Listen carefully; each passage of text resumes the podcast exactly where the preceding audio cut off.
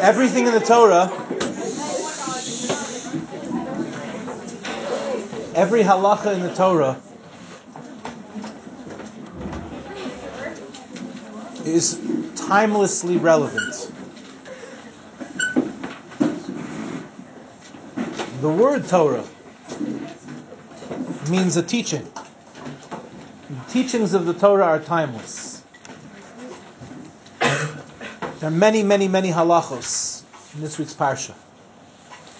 And the truth is that we could take any one of these halachos and unpack the inner meaning of the halacha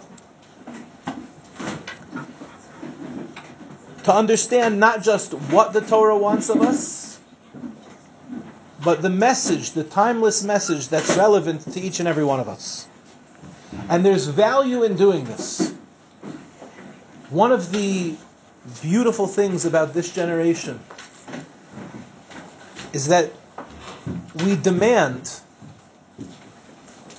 sometimes we really demand, we demand that the teachings of the Torah be relevant to our lives. And this is good, and it's right, and it's appropriate.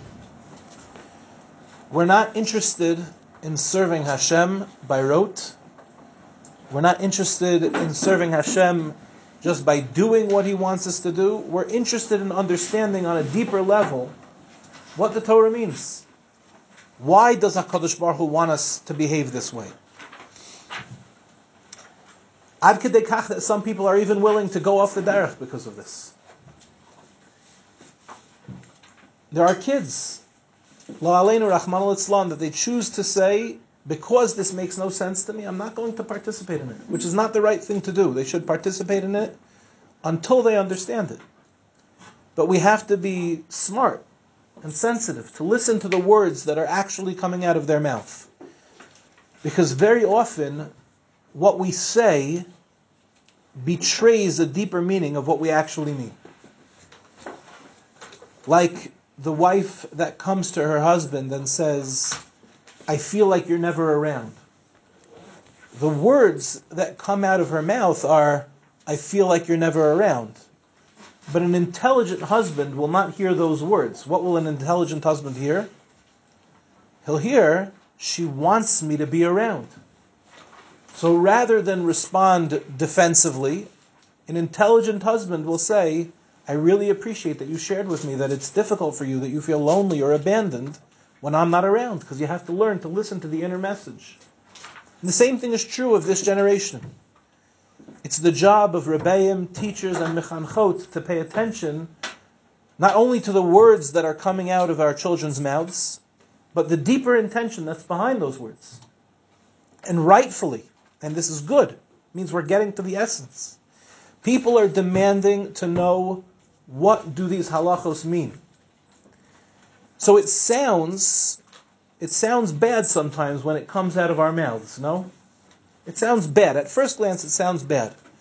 Like um, in yeshiva, there's a Masechta called Baba Kama, which is the halachos, let's say, of uh, some of the halachos in the Masechta pertain to what happens when one ox gores another ox. And so, what do the boys in yeshiva say sometimes? They say, Rabbi, I do not have one ox, let alone many oxen, that I need to be concerned about what will happen if my ox gores another ox. And they'll ask the question, it's a good question, what is the relevance to my life? Why am I learning this? And we have good answers to these questions. So tonight, I just want to teach you one example, one example of many examples, but one example of a halacha that appears to be about one thing, and there's many, many layers, and we're going to go a layer deeper. What's the halacha? Kitire chamor sonecha. You see your enemy's donkey Rovetz tachas maso, and it is being crushed beneath its burden. V'chadalta me'azovlo azov tazavimo. Would you refrain from helping your enemy? Would you refrain from helping your enemy's donkey under the burden that it's carrying? Azov Tazavimo. Go help. Help him repeatedly. Help him time and time again. Now, at first glance, this halacha seems to be very simple. I would have interpreted this halacha something like this Be kind to the people that are not your friend. And that could be the end of the year. We could all go home. It's going to snow in Yerushalayim. I'm going to get stuck in Yerushalayim tonight because I came to teach you in Tomer Devora. But what a beautiful sentence to say, no? I'm going to get stuck in Yerushalayim. If there's ever a place in the world that you want to get stuck, is it not Yerushalayim? I don't know how much my family would agree with me, but uh, it would been a great shiur. Help your enemy when they need help. That could be the whole shiur, no? And maybe we could even push it a step further. Help your enemy repeatedly. Do it time and time again. Because it'll make you a better person. That would be a good schmooze. No? That's a very simple understanding. And probably if I gave that explanation, not to everybody, but to some Talmidim, to some Talmidot, they would probably say something like this Rabbi, I come from Florida. I come from the five towns. Where do we come from? New York? Where in New York? Brooklyn, New York. Ah, oh, that's Spitz, New York. Brooklyn, New York, yeah? I come from the five towns. Even I know Brooklyn is like, you don't mess with Brooklyn, yeah? Rabbi, I don't see many donkeys. Actually, maybe that's not true. I don't see many donkeys walking around Brooklyn carrying around heavy loads. Certainly, I don't have many enemies that I need to go help them unburden their donkey's load. So some Rebbe is going to come along and go, yeah, but you have a car and like if you see somebody and they, their car needs a boost, you could help them. And it's true and it's right, but it's not enough. So I'd like, with your permission tonight, to share an explanation of the Baal Shem Tov. The Baal Shem Tov Aleinu explains this pasuk in a very different way, and one that's frankly quite relevant to everybody in this room, including myself. But in order, before I give you the Baal Shem Tov, I'd like to give you an introduction. An introduction to four donkeys. Four donkeys. Four donkeys that we find in Tanakh. What's the first donkey that we find in Tanakh? Anybody know? Before Bilam's donkey, there was another donkey. Avram Avinu's donkey. Who said it? Where are you from? Miami. They know about Avram Avinu's donkey. When did Avram Avinu have a donkey? Kedas Yitzchak, excellent. And where did thou go to school? Hillel in Miami? Pasha, Hillel education. Pasha, of course. What does it say about Avram Avinu? What does it say? He saddled, he saddled his donkey. And where are you from? Lakewood. Ah, Pasha. Yeah, Lakewood, Lakewood and Miami, coming together. Avram Avinu was kovesh his chamor. He saddled his donkey. Later on, we find another donkey, the donkey of Moshe Rabbeinu. What did Moshe Rabbeinu do with his donkey? Anybody know? He put his wife and his children on the donkey. He didn't go on the donkey, but he put his wife and his children on the donkey. The next donkey after that is the donkey you mentioned. It's the donkey of uh, Bilam HaRasha. We all know the story. That donkey spoke to Bilam. Donkey had a relationship with Bilam. We'll speak about that soon a little bit more. And then finally, there's the donkey of Mashiach. The pasuk says that Mashiach comes ani, he's impoverished, he's a poor man, v'roichiv alachamor. And here we find Mashiach is riding on the donkey. So the order is Avram Avinu saddled his donkey, Moshe Rabbeinu put his wife and his children on his donkey, Bilam had a relationship with his donkey, only Mashiach rides on his donkey. What are these four donkeys? There are four ways of seeing the physical world. Four ways of seeing the physical world. A chamor, a donkey, represents the chumrius, the physicality of this world. Four stages in creation. The first step of creation is what we're going to call kfishas achumrius, saddling your donkey. Or to put it in terms that we are familiar with today, self control. Self control. I am in control of my physicality. I'm not a slave to my physicality. Now, girls, this is not a simple thing. To be in control of your own chumrius to look at the physical world and say, I can conquer this, I can vanquish this, is not a simple thing. And I'll give you an example. I learned a couple of years ago, I found out there's a show on television. You girls have probably never heard about it. It's called My 600 Pound Life.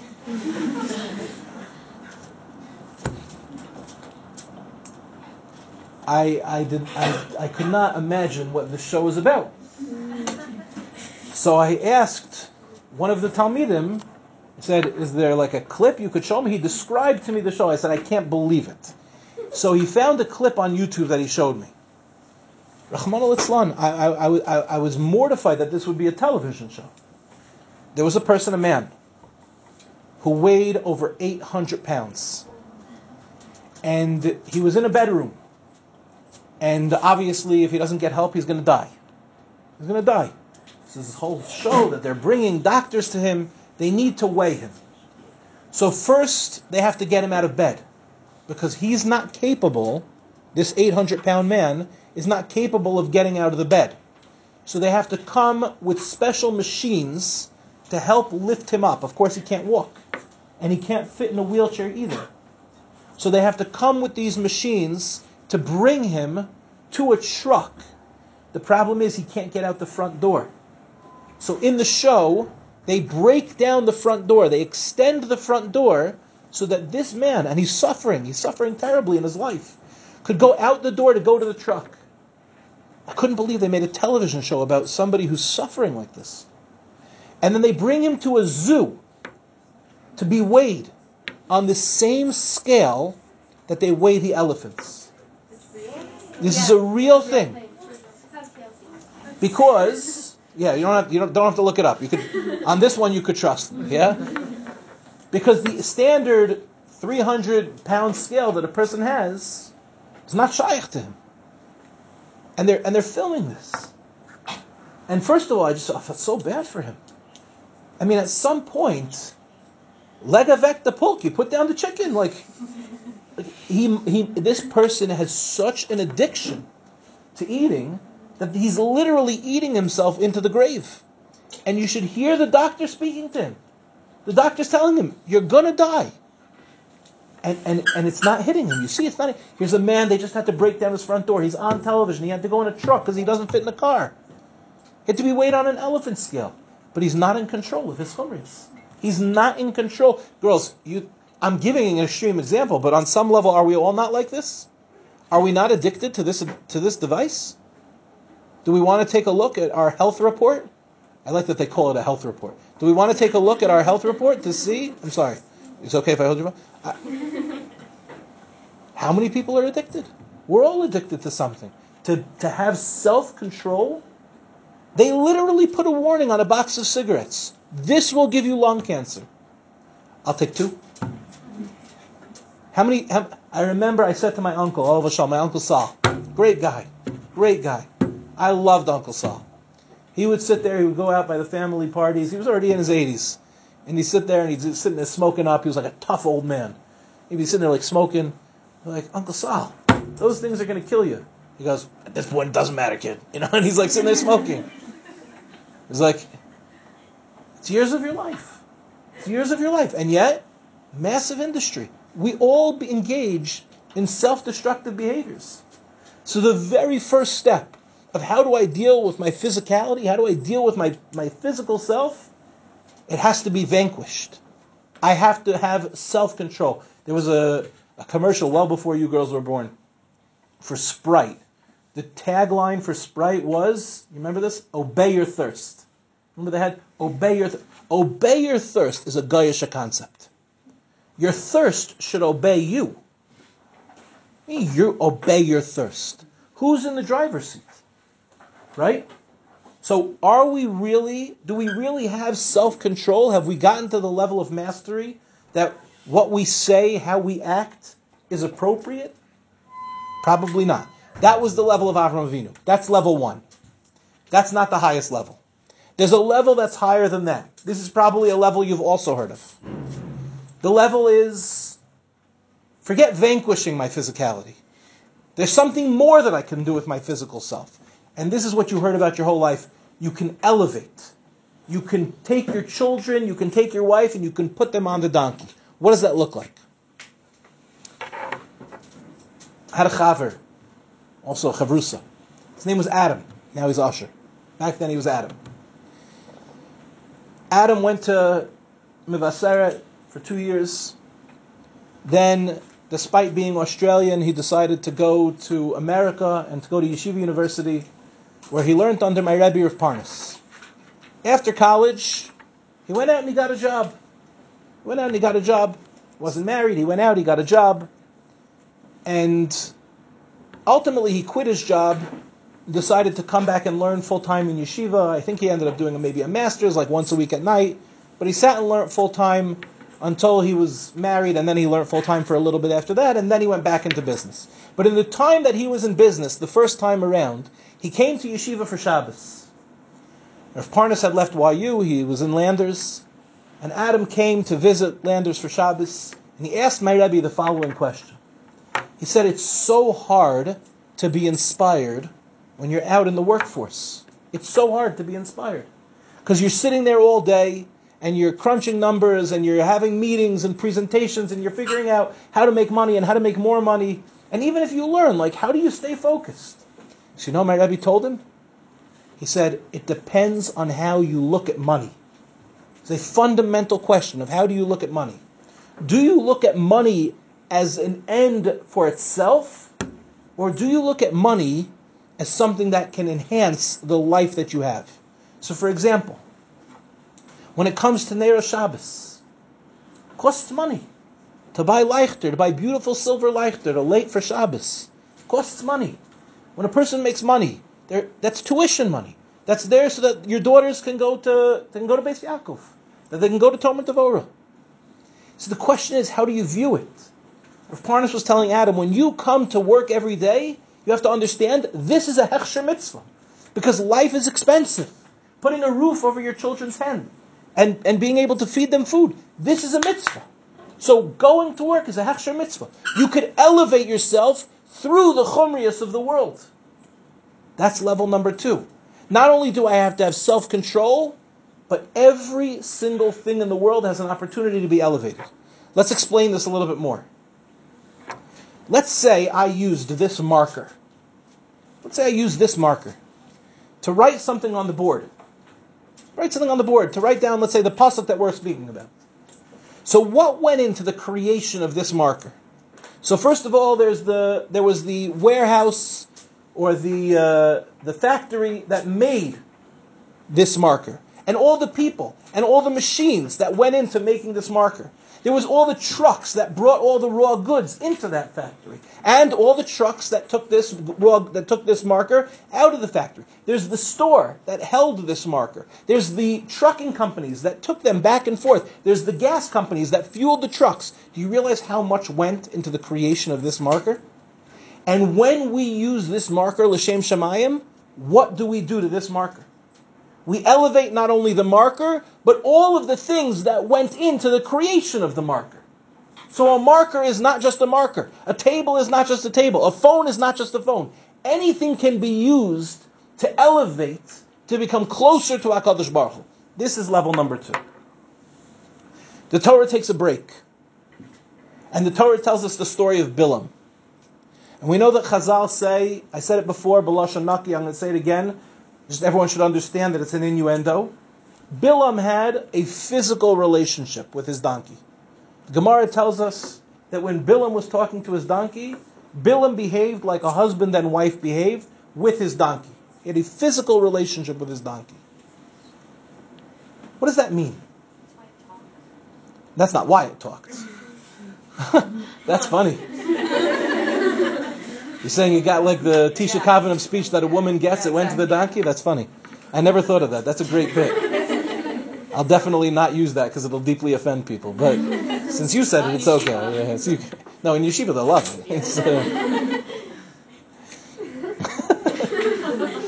is, uh, is the line I heard once from a Rav. They say, um, love and marriage goes together like a horse and carriage. You know that song? Mm-hmm. Which one's the horse? Right? Isn't a, uh, not Pasha? Yeah, well, yeah, but that might be a beautiful thing. The, um, Bilam had a physical relationship with his donkey. What does that mean? We spoke before about this person who was the addict.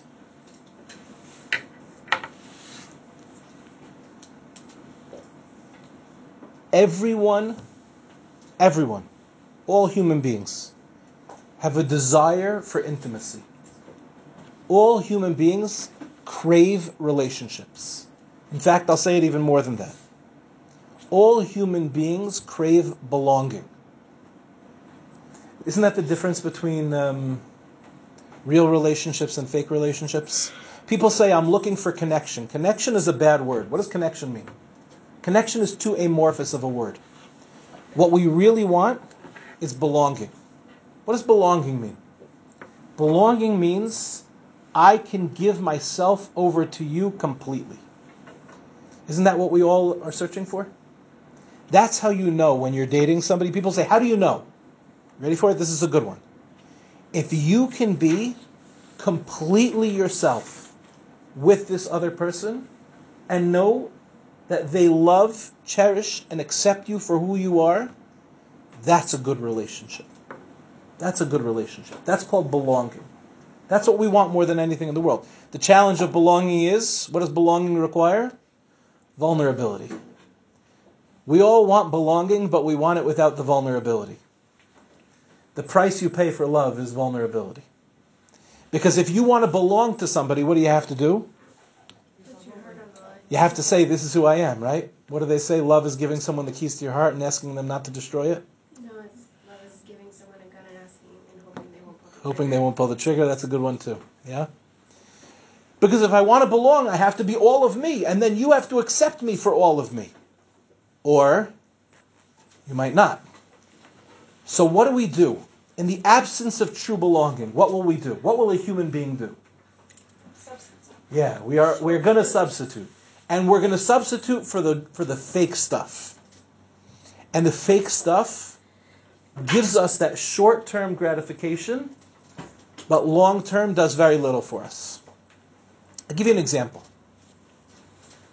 Many, many, many years ago,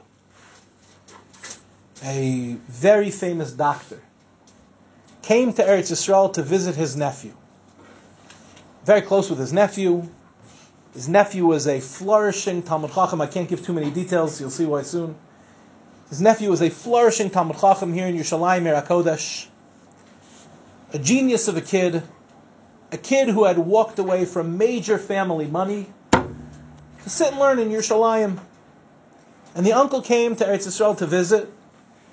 He sees his nephew. His nephew, uh, how should we say this nicely? His nephew had a different look than he had when he was a teenager. That's a nice way of saying it, yeah? yeah you know, young yeshiva bacher. His uncle was a doctor. And there were certain gedolim in Yerushalayim at the time that needed to see a very chashav a doctor. So this nephew started taking around his uncle to all the tzaddikim in Yerushalayim.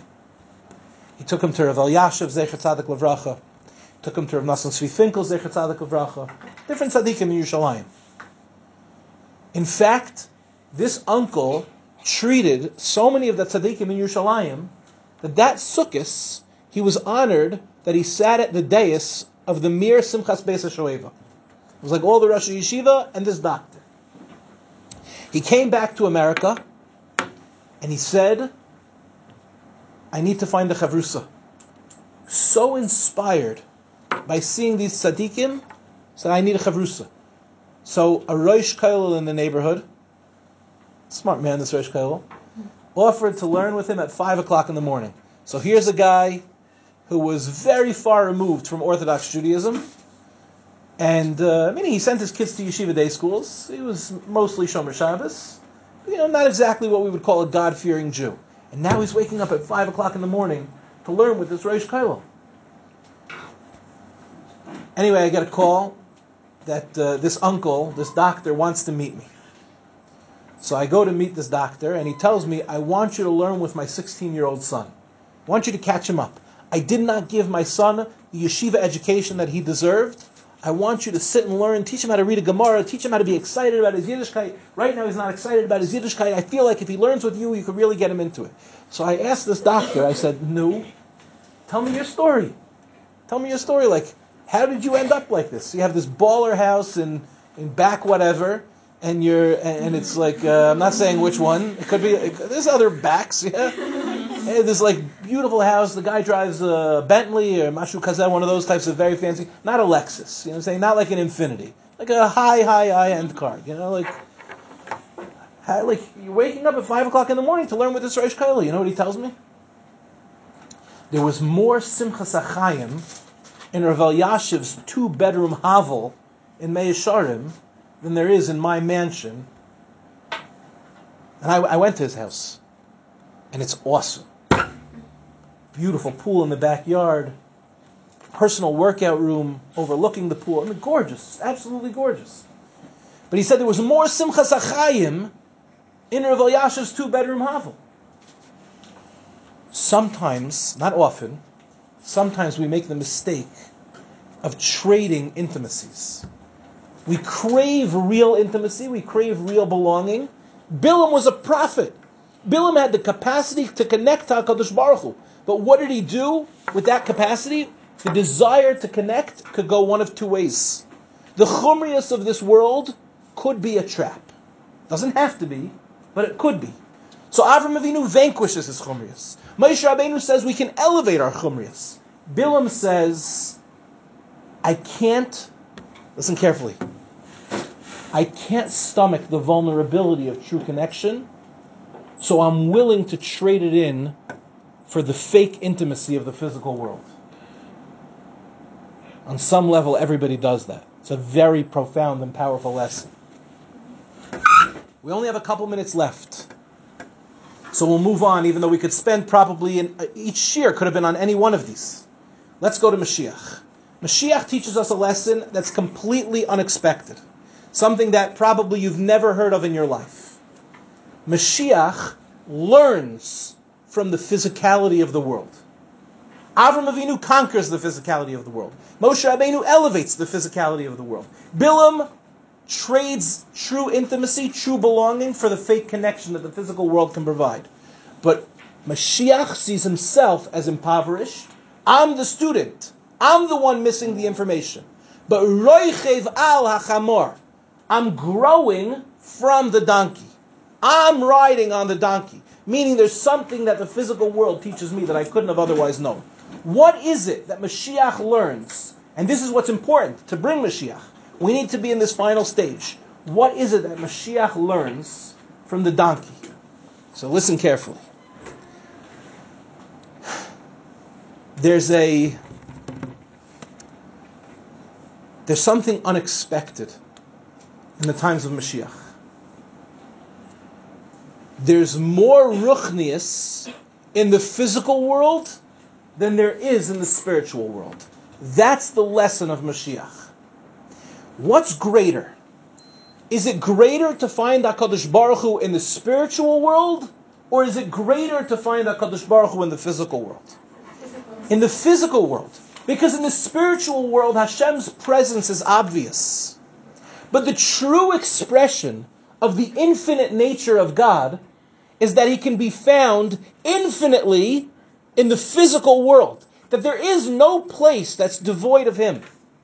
Which means that even in the most physical areas of our life, even in the areas that seem to be totally devoid of godliness, that's where the most godliness is found.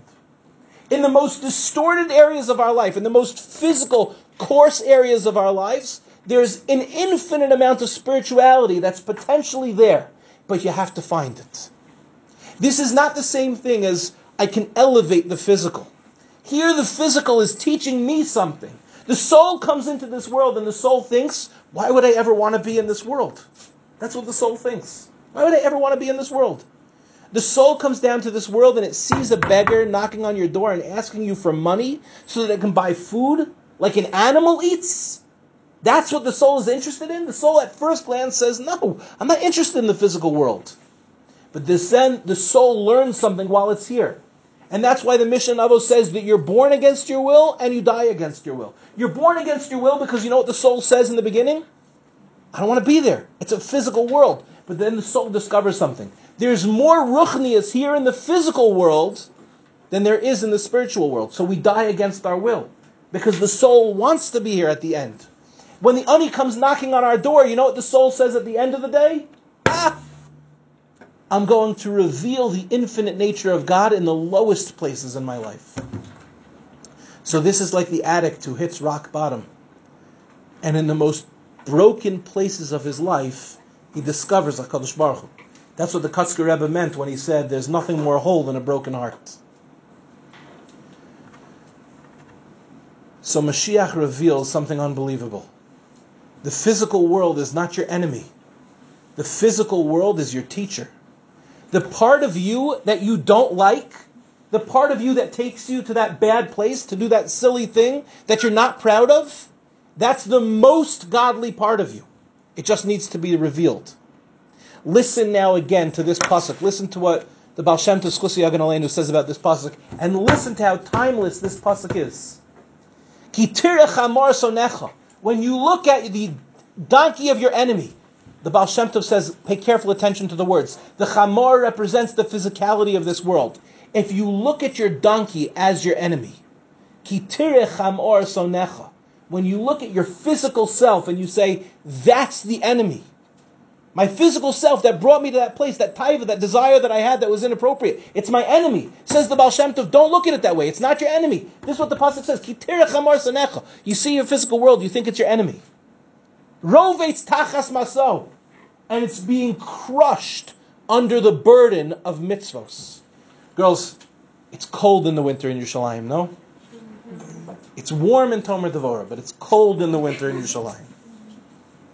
So you wake up in the morning and you have at home, you're used to, in Brooklyn, maybe not in Miami, but in Brooklyn, in Lakewood, you have carpeting on your floors. And in Eretz Yisrael, you have tile. Yeah? And, and your feet are cold. You wake up and you feel that chill in your bones, you know, because, because there was a fight in the dorms about what the heat should be. You know what I'm saying? It's like, just put on another blanket or wear a sweatshirt. No, I can't. I don't sleep well. Then we have to like work it out and like really I'm sorry, am I touching on a chord that's like very serious for you? I apologize. I mean to bring it up. Yeah? So you don't want to wake up in the morning and put your foot on that stone floor because it burns, right? It like it, it like gets to your gut. You don't want to pour nagelwasser with that freezing cold water on your hands and then to schlep yourself to daven. It's like your your your mind your the it's an amazing thing that our mouth can speak and our mind is somewhere. Comp- you're not even you're, you're not conscious. You're not awake, but you're davening. You know this. You, you ever have that? The Rav of my shul always says, "When's the first time we have kavana during davening?" By the Shir Shel Yom, because you have to think about what day it is. you're in the middle of Shemona Esrei, but you're six thousand miles away. You'd be better off making a tefillas haderech, right? It'd be like. Uh, it's a burden, Yiddishkeit, no? That's what happens when you see the physical world as your as your enemy. The physical world is my enemy, and it's being crushed under the burden. I don't want to get up in the morning and daven. I, I want to stay in my bed. It's so comfortable. I don't want to do chesed. I don't have to go out of my way. So your donkey is being crushed. It's hard. It's hard. It's hard. We're not saying it's easy. We're saying it's meaningful. So what do you say? I want to distance myself from the physical world. I want to remove myself from the physical world. I want nothing to do with the physicality of this world. I want to ignore it. I want to ignore it. Wouldn't that be great? If I could just ignore all of my physical desires, says the Baal Shem Tov, that would be terrible. To ignore your physical desires is to ignore the godliness that inheres with those desires. The desire to be comfortable, the desire to be connected, these things are spiritual if you're paying attention to them. So don't listen to the advice of the pasuk. Don't remove yourself from the physical world. Azov tazov imo. Go help your physical body. Help your physical body realize its true nature. This brings a person closer to Hakadosh Baruch Hu. This is the difference between us and the Christians. In the Christian world, the best thing you could be is to be abstinent, to be removed from the physical world. In Yiddishkeit, we have three levels: self-control elevate the physical. But most importantly, pay attention to the physical world because there's something exceptionally spiritual about it. But you have to pay attention to the man behind the curtains. Not like in The Wizard of Oz. You have to look deeper and you have to see what's really going on. There's a, not a mussar, chas v'shalom. I don't give mussar. There's a lesson that I think we can learn from this. It's a lesson of kindness and compassion. I'm going to bring this down to earth now. We said a lot of very high things. I'm going to bring it down to earth. There's something that uh, I've noticed here, there, and everywhere. We have an inner critic inside of ourselves that's a very, very, very dangerous voice. When we do the wrong thing, our inner critic tells us, You're shagets. It's disgusting what you did. You should be ashamed of yourself. It's very dangerous. The word shame means I am unworthy of love and connection because of what I did. There's a very big difference between shame and guilt. Guilt, again, assuming that it's in the appropriate measure, guilt is very healthy. Guilt tells us, guilt is like the bumps on the side of the highway. It reminds us to calibrate back on into our lane. Guilt tells us, because of who you are, you're worthy of doing the right thing. And this was beneath your dignity. Shame tells you that you're unworthy of love and connection. The voice, the inner critic that shames you after you've done the wrong thing, you should know that voice it's telling you you're the enemy. You need to be defeated. And that's a very, very, very bad thing. It's impossible to serve anyone. It's impossible to be connected to yourself. It's impossible to be connected to another. It's impossible to be connected to Hashem if you think that there are parts of you that are the enemy.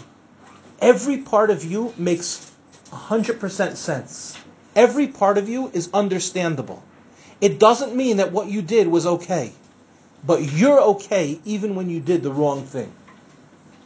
The Baal Shem Tov's lesson about the chumrius of this world is particularly relevant to our generation. Make sure that you're not treating yourself as the enemy. Make sure that you're not saying, oh, you're such a terrible person. You know, you heard a schmooze from Rav Wanglin or from Rav Berg on a Wednesday night, but then already that Thursday night you were out in a funny place and a, doing a funny thing, and, and look at you, and, and how could you possibly have done that? It must be that it's not real. No. No, that's how you're going to be crushed under the burden. Because you see your chumrius as the enemy. Azov tazov imo. Treat yourself with kindness and compassion. Treat yourself with respect. Ezer Hashem, a person who has a gentle voice, a voice that tells them, this was a mistake, but I can do better. Those are the ones that not just elevate the physical, but learn from their physical desires how to truly connect to themselves, to another, and to HaKadosh Baruch Hu.